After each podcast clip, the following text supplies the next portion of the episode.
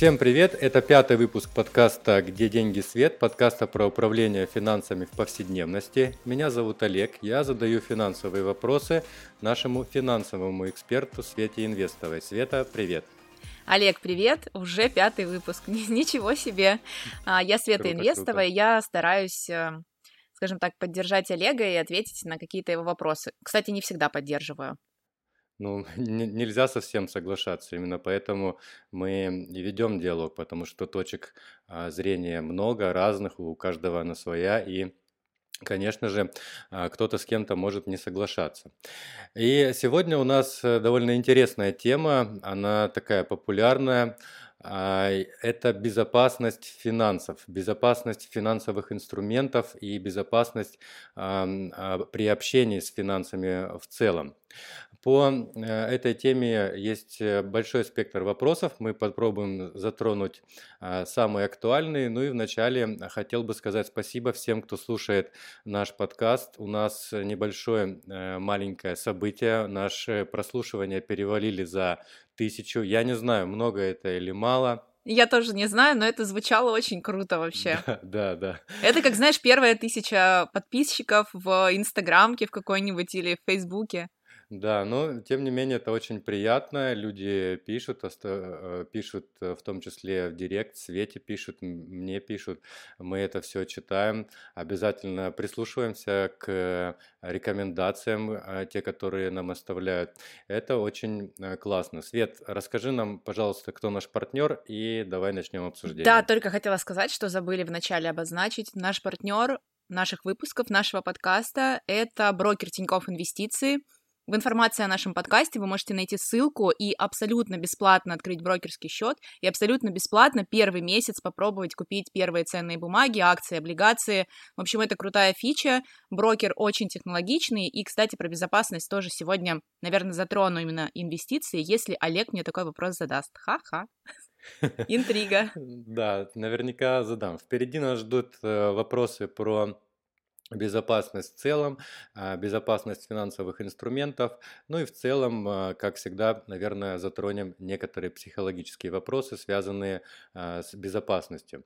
Итак, начнем с определения, да, что мы поднимаем в принципе под э, безопасностью в финансах, Свет? Вот что ты понимаешь, когда слышишь финансовая безопасность или безопасность в финансах? Лично я понимаю полную безопасность своих денег, когда я могу хранить деньги на любых счетах э, в любых банках, и я точно понимаю, что не наступит момент, когда я возьму в руки приложение, мы все уже, да, завязаны на электронных деньгах, и мне приложение покажет, что у меня на счетах ноль. Соответственно, для меня финансовая безопасность — это когда я твердо уверена, что мои деньги под защитой банка, в котором я обслуживаюсь. Историю я... про владельца Додо Пиццы знаешь? Нет, не знаю, что там. Рассказываю вам.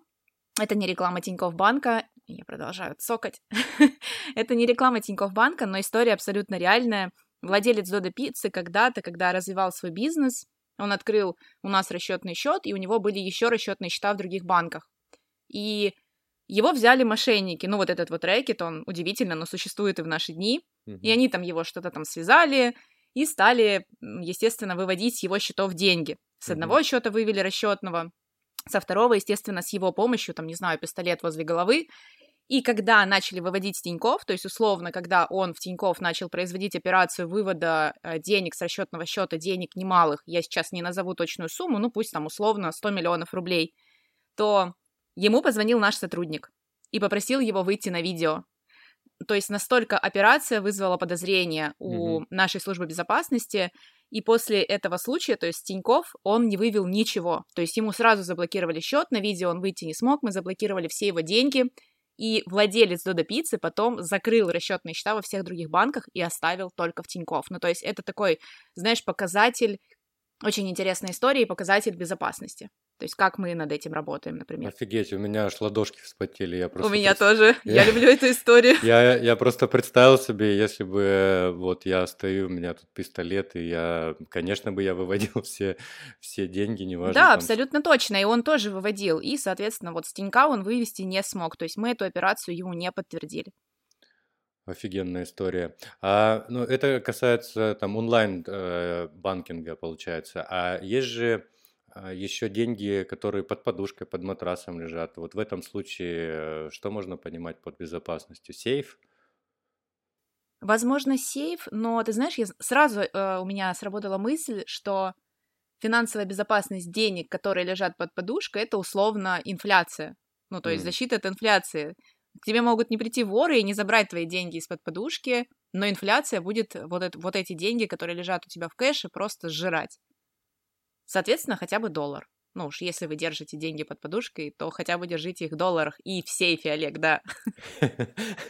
Ну, еще, мне кажется, деньги от себя надо как-то там а, обезопасить, от себя любимого, от себя самого, чтобы ты и сам к ним, а, наверное, не имел доступ, или если имел, то как-то ограничено.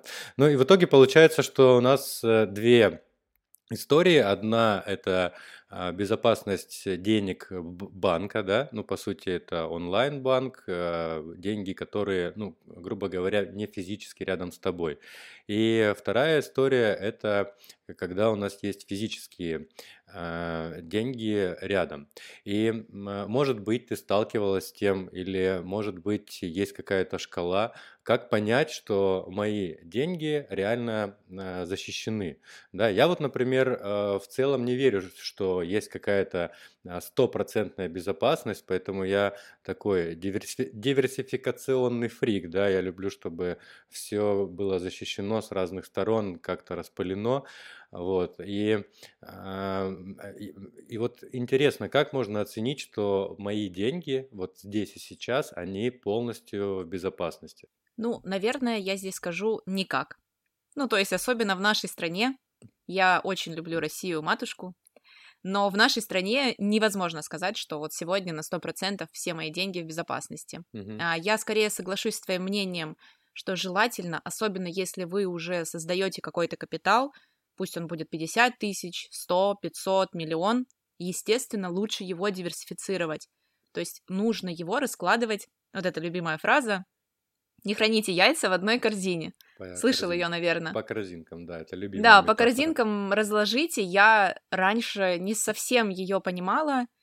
Условно это может быть чуть-чуть в валюте, ну, например, да, если вы действительно хотите, чтобы ближе к вам какие-то деньги лежали. Если капиталы большие, то как раскладывают богачи? Они раскладывают недвижимость, земля, а, инвестиции, валюта, золото, возможно, драгоценные камни, да, то есть по максимуму. Кто-то в вино, кстати, инвестирует, Олег. Прям как в, компью- в компьютерной игре, ты себе покупаешь драгоценные камни, замки, Да, строишь на них замки, да, так и есть. Ну, Завод. давай, если немножко мы спустимся до нас, то скорее это какие-то суммы, которые лежат на разных счетах в банке, mm-hmm. во-первых, во-вторых, что такое на разных счетах, сейчас подраскрою. У вас есть счет, который сразу вот онлайн вы списываете с карты, например, ну, когда расплачиваетесь в магазине.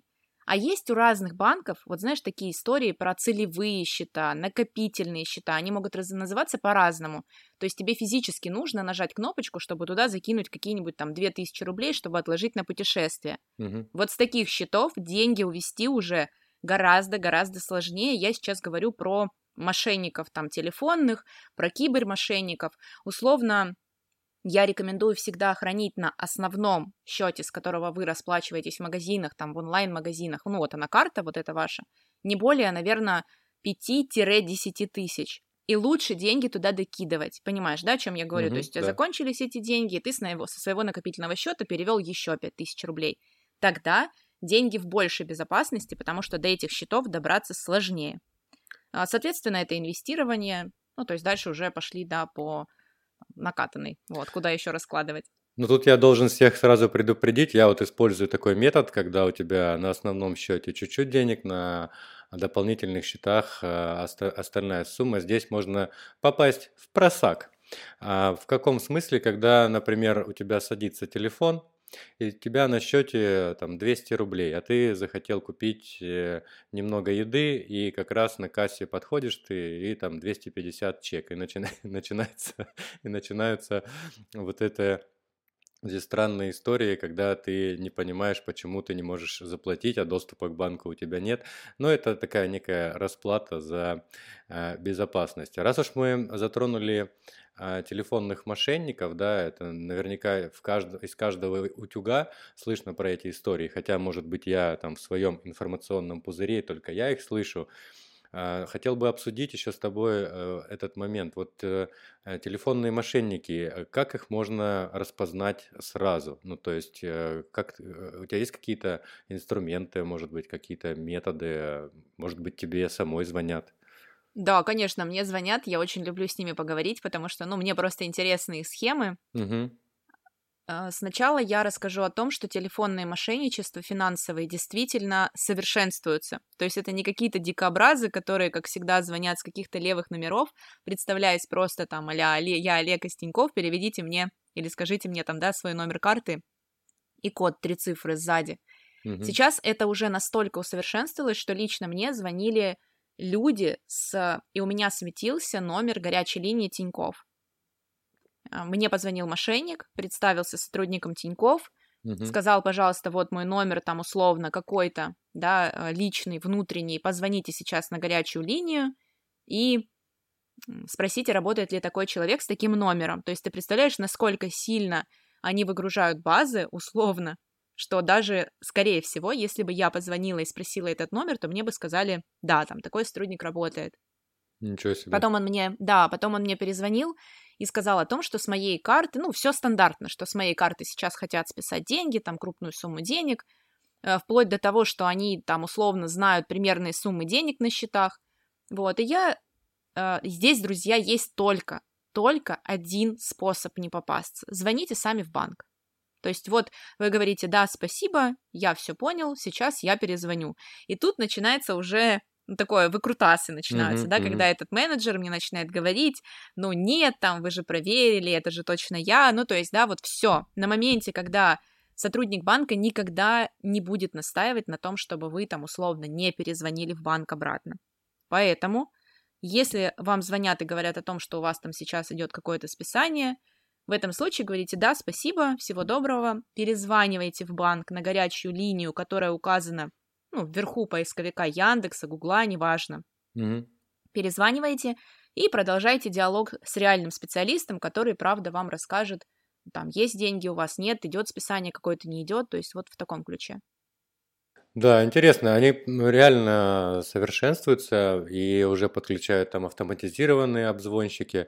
Но у меня один есть э, метод, я с ними всегда разговариваю умалишенным голосом. Ну, примерно так, как будто бы у меня какие-то проблемы а, э, со здоровьем.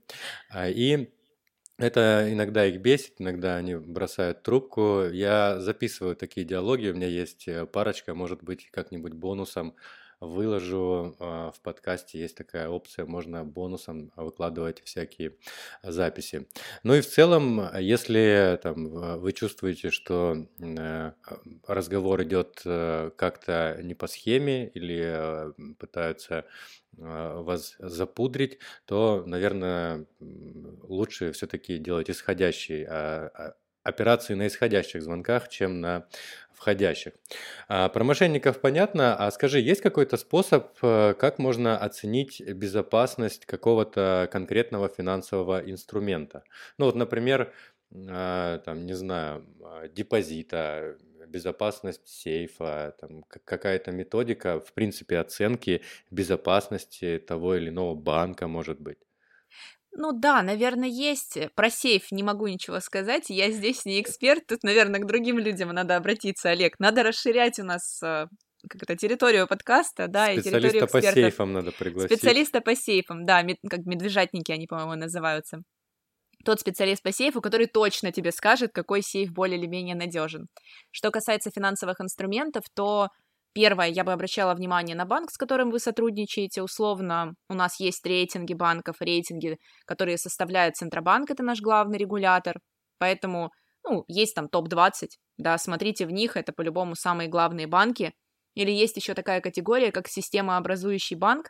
Это у нас Сбербанк, ВТБ, ну, их много, на самом деле, их примерно десяток, и вот Тиньков сейчас вошел в этот список. Это значит, что количество клиентов в этих банках такое, друзья, что если вдруг что-то начнет плохо работать в банке, то государство вмешается, чтобы этот банк спасать. Это очень важный фактор. Старайтесь вот по таким банкам идти. Хотя, условно, Олег, я знаю, что многие люди, опять же, предпочитают маленькие коммерческие банки, потому что уровень сервиса там, да, ну, лучше. Ну, чуть Но м, это, там это ваш... меньше ва- это- клиентов, да. да, меньше клиентов, да, и там тебя в попу целуют, и многим это очень сильно нравится, и больше свободы дают какой-то. Это такой момент. Про депозиты.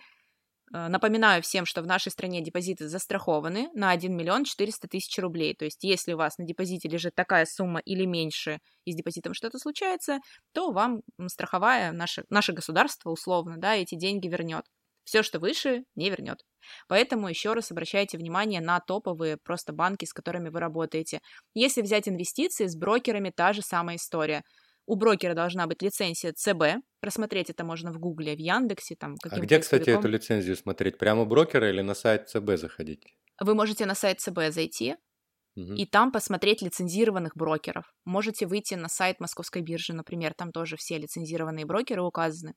Что это значит? Значит примерно то же самое, что это такой хороший, стабильный, крупный игрок. Но видишь, с инвестициями все немножко, ну, для меня лично попроще, потому что когда ты покупаешь ценную бумагу, ты же владеешь ей. И Ну даже да. если с брокером что-то случится, то есть если ты не хранишь на брокерском счете наличку, а смысл там ее хранить, то ты просто переходишь к другому брокеру и восстанавливаешь там свой портфель. Ну, ты только финансовые потери понесешь, то есть восстановка, восстановление портфеля будет стоить тебе каких-то денег. Но в целом свой капитал ты не потеряешь. А это рубрика «Советы из интернета» подкаста «Где деньги свет». Напомню, в чем э, смысл рубрики. В этой рубрике я по теме нахожу три, э, три первых сайта в поисковике Яндекс и собираю из них советы, советы из интернета. Эти советы я читаю Свете, и Света их комментирует. Сегодня у нас э, тема э, безопасность, безопасность финансов.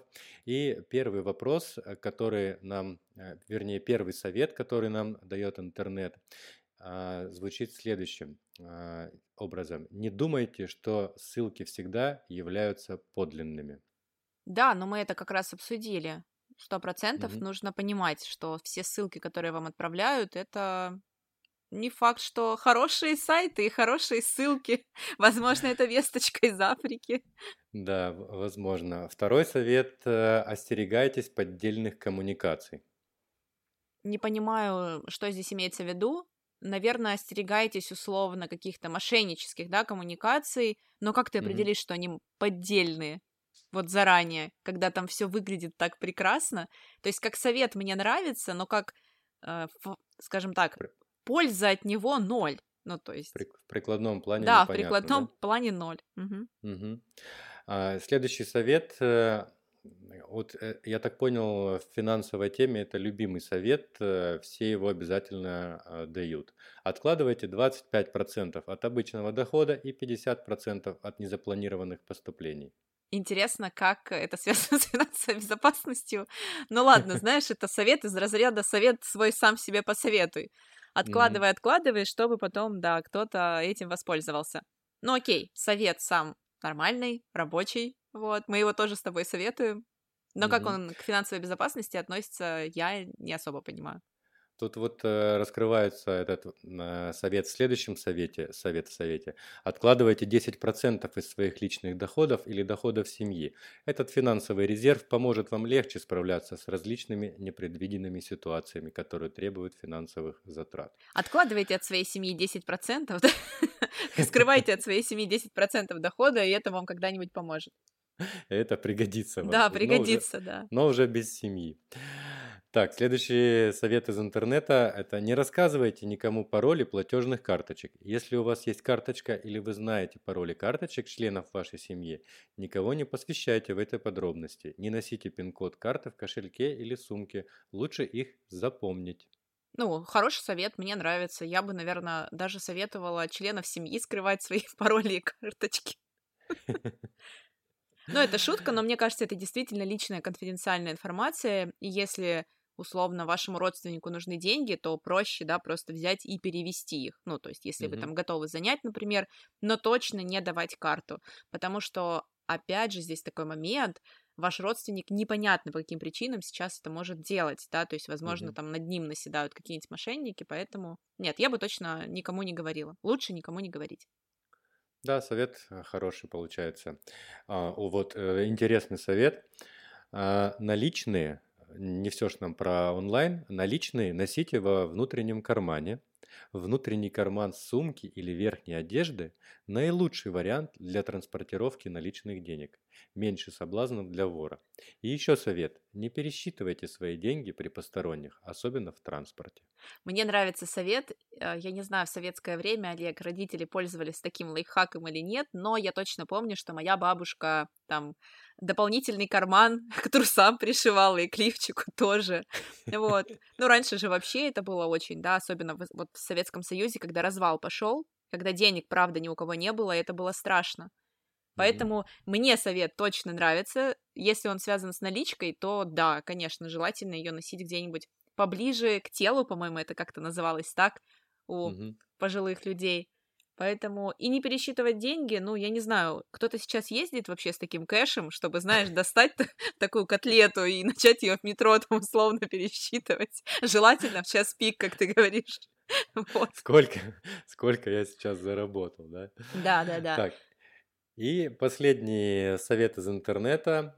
Это странно он звучит как-то, но я его тебе прочитаю. Интересно, что ты скажешь по этому поводу. Чтобы иметь больше, необходимо значить больше.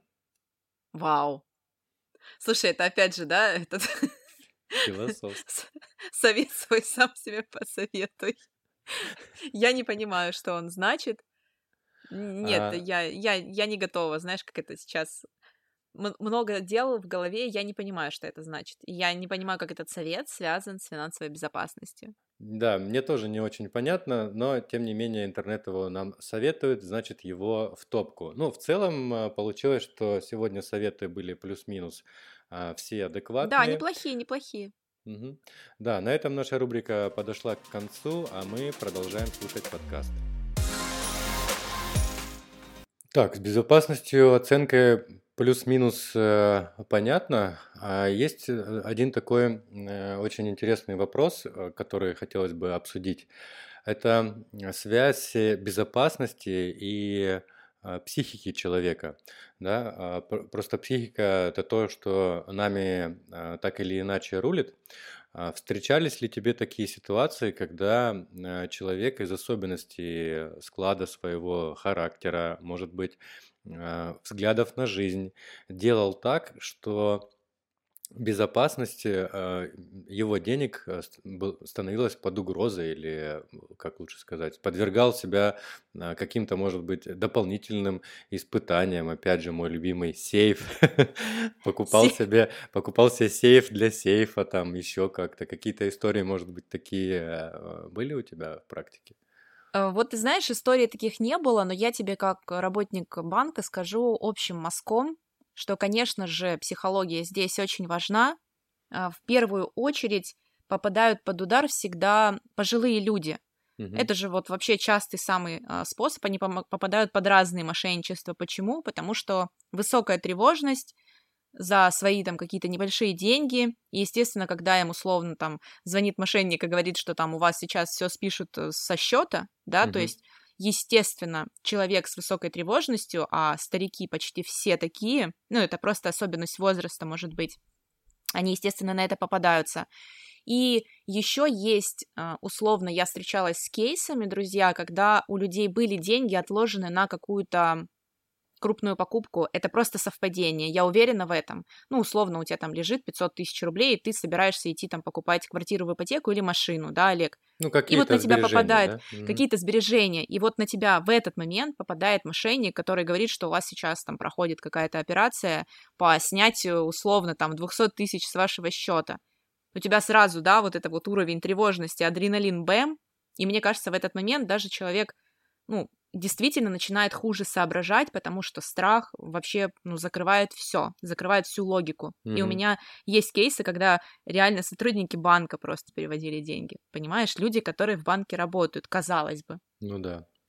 Поэтому ну... здесь вот с точки зрения психологии это все-таки даже если вы сейчас эмоцию эту словили, если вы ее считали, то дать себе время ее чуть-чуть прожить, да, то есть не принимать решение здесь и сейчас условно, то есть сказать себе, да, окей, я там решу этот вопрос сейчас вот через 30 минут, перезвоню в банк, например, да, или переспрошу у кого-то там, с банкоматами, да, вот эта история тоже, какие-то деньги там постоянно то снимают, то списывают, то возвращают тоже. Я не погружалась в эти мошенничества, но они несколько лет назад были очень популярны.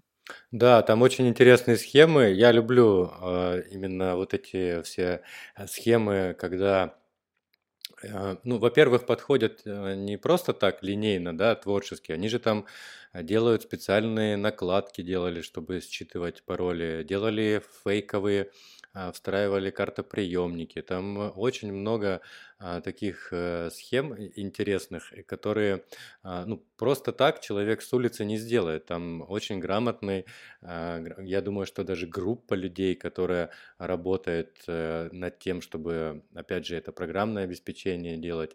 Потому что я помню, ходила байка, что когда появился Apple Pay, типа, если у тебя телефон в кармане привязано карточка к нему, кто-то может подойти с терминалом и начнет прислонять терминал к твоему карману, чтобы... Я тебя... про такое тоже слышала.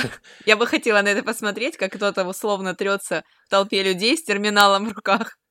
Ну, если в час пик в метро э, зайти, то там... Москва, скорее, да. Да, да то я думаю, там э, особо а, ну, ты и не заметишь, потому что э, людей много, куча, и когда там кто к тебе с терминалом подходил, ты в жизни никогда не догадаешься. И тут мы подходим к такому интересному моменту.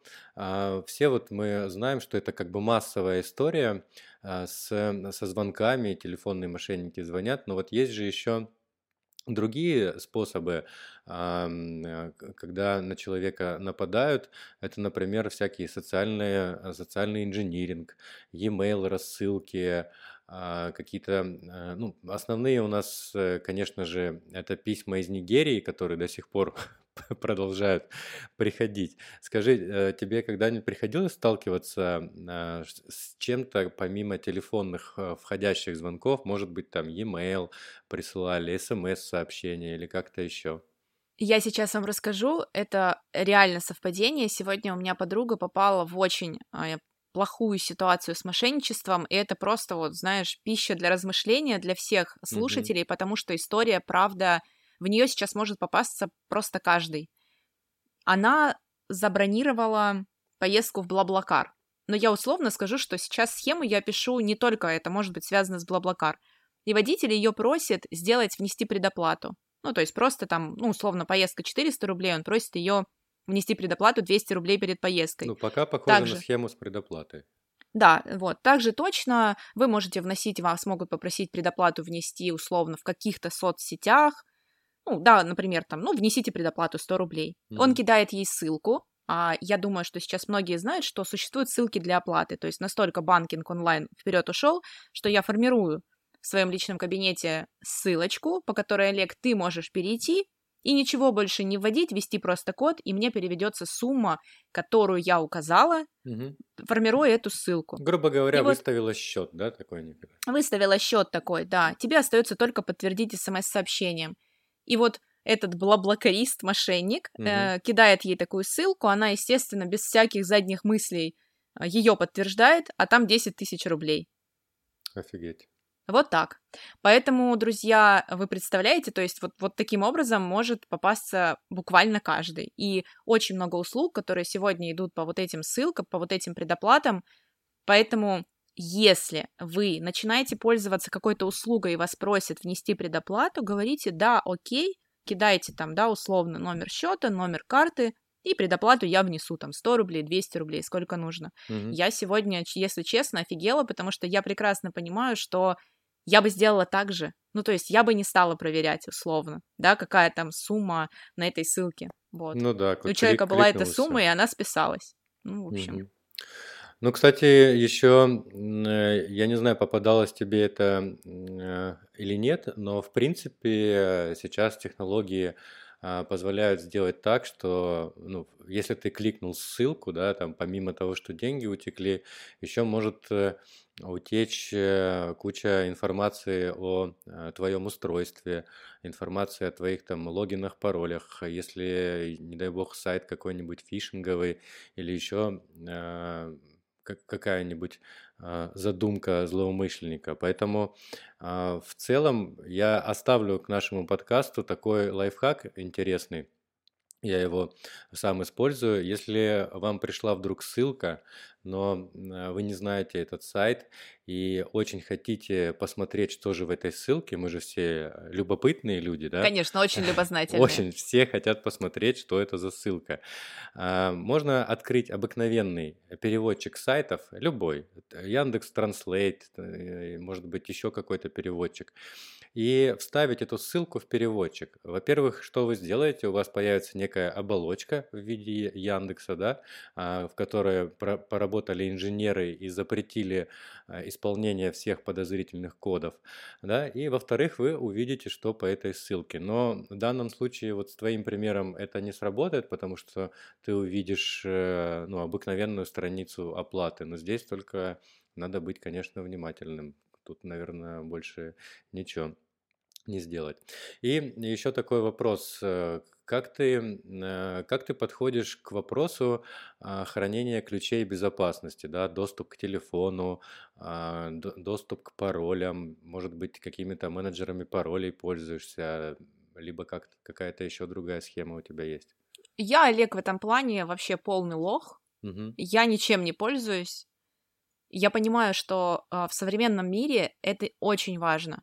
Ну, то есть я, правда, как человек осознанный, да, думающий, я понимаю, что пароли, коды и все остальное лучше там придумывать очень надежные, ни в коем случае их нигде не хранить. Но я этим не занимаюсь. То есть я угу. не такая, абсолютно.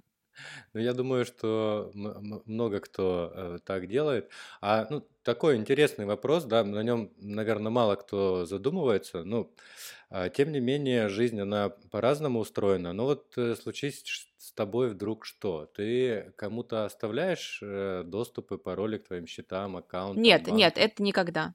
Это никогда. Нет, это никогда. Ну, даже муж не слушает, по-моему, мой подкаст, но я сейчас поэтому скажу, что даже мой муж ничего не знает. Ну, а как э, тогда а, получат родственники доступ к твоим сбережениям, к финансам? Ну, давай так, если мы рассматриваем исключительно финансовый вопрос, то угу. если мы говорим о какой-то внезапной смерти, да, угу. или смерти не внезапной, ну, а бывает. которая там какая-то логическая у очень взрослых, да, пожилых людей, то доступ предоставляется, Олег, через какое-то определенное время после получения свидетельства, естественно, если есть доказательства, что условно ты прямой наследник, да, этих денег, этих счетов, то в этом случае доступ тебе будет открыт. А, ну, то есть с этим проблем нет в банках, ты приходишь, показываешь э, документы, и они да, тебе да. открывают. А это касается и брокера, и основного аккаунта в банке? Да, или... все так. Да, это касается абсолютно всех финансовых систем. То есть у тебя просто э, поэтому, ну давай так, раз уж мы затронули такую прекрасную тему, mm-hmm. неизбежная только смерть и налоги, mm-hmm. в идеале, конечно, чтобы было завещание. Это настолько норма жизни для людей в западной, о, в западной Европе, господи, что это я про западную Европу, в Европе, в принципе, в Америке, угу. люди, которым 25-30 лет, пишут завещание, ну, если, опять же, да, условно, им есть хоть что-то, что можно завещать. завещать, но это действительно их родным и близким очень сильно экономит время, деньги, нервы, да, опять же, потому что по завещанию все это проходит гораздо-гораздо быстрее.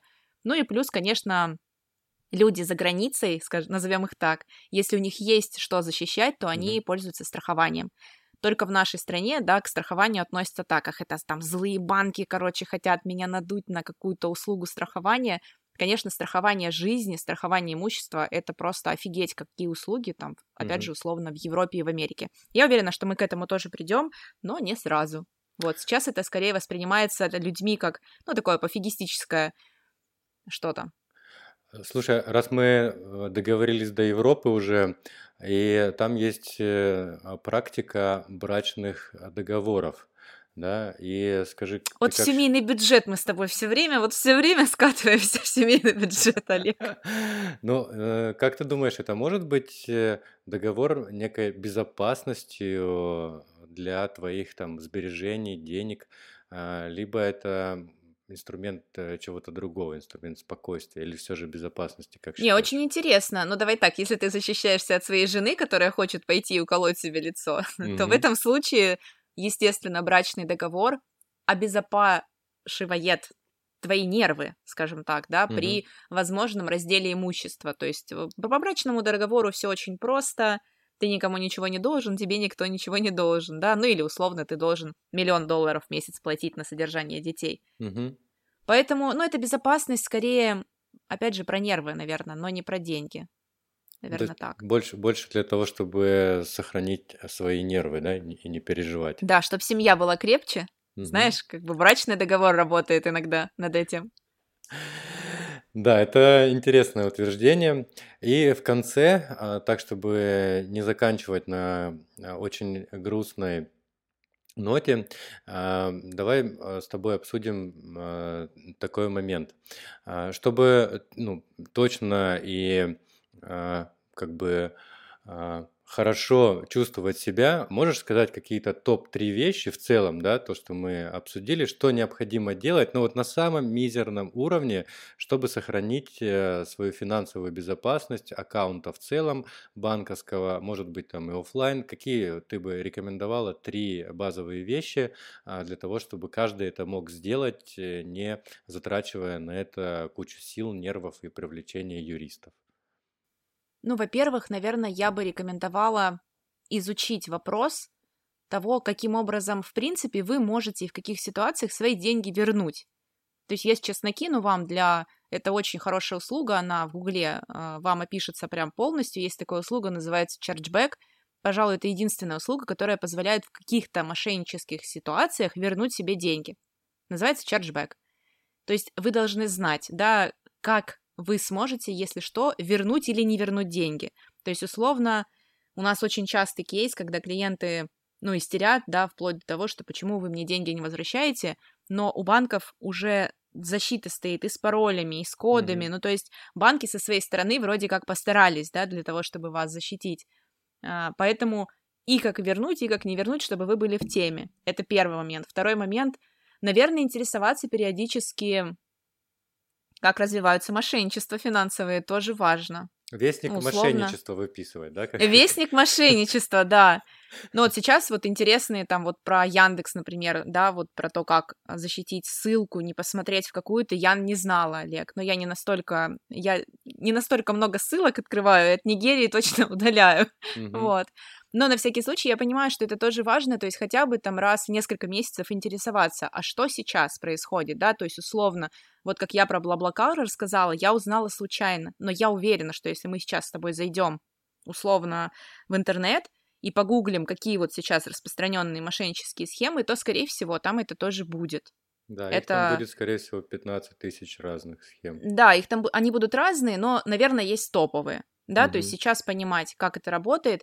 И третье, очень важное, еще раз, друзья, я очень рекомендую никогда не, примен- не принимать решение на вот этой первой эмоции.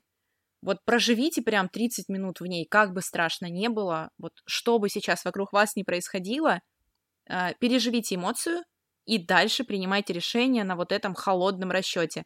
Есть такая фраза, что эмоция, даже самая сильная, в нас длится 8 минут. То есть самая сильная эмоция 8 минут. Соответственно, 30 минут вполне себе хватит для того, чтобы прийти в себя и начать думать, да, то есть вот Мгм. чтобы Сел, включить подумал. неокортекс. Да, сел, подумал.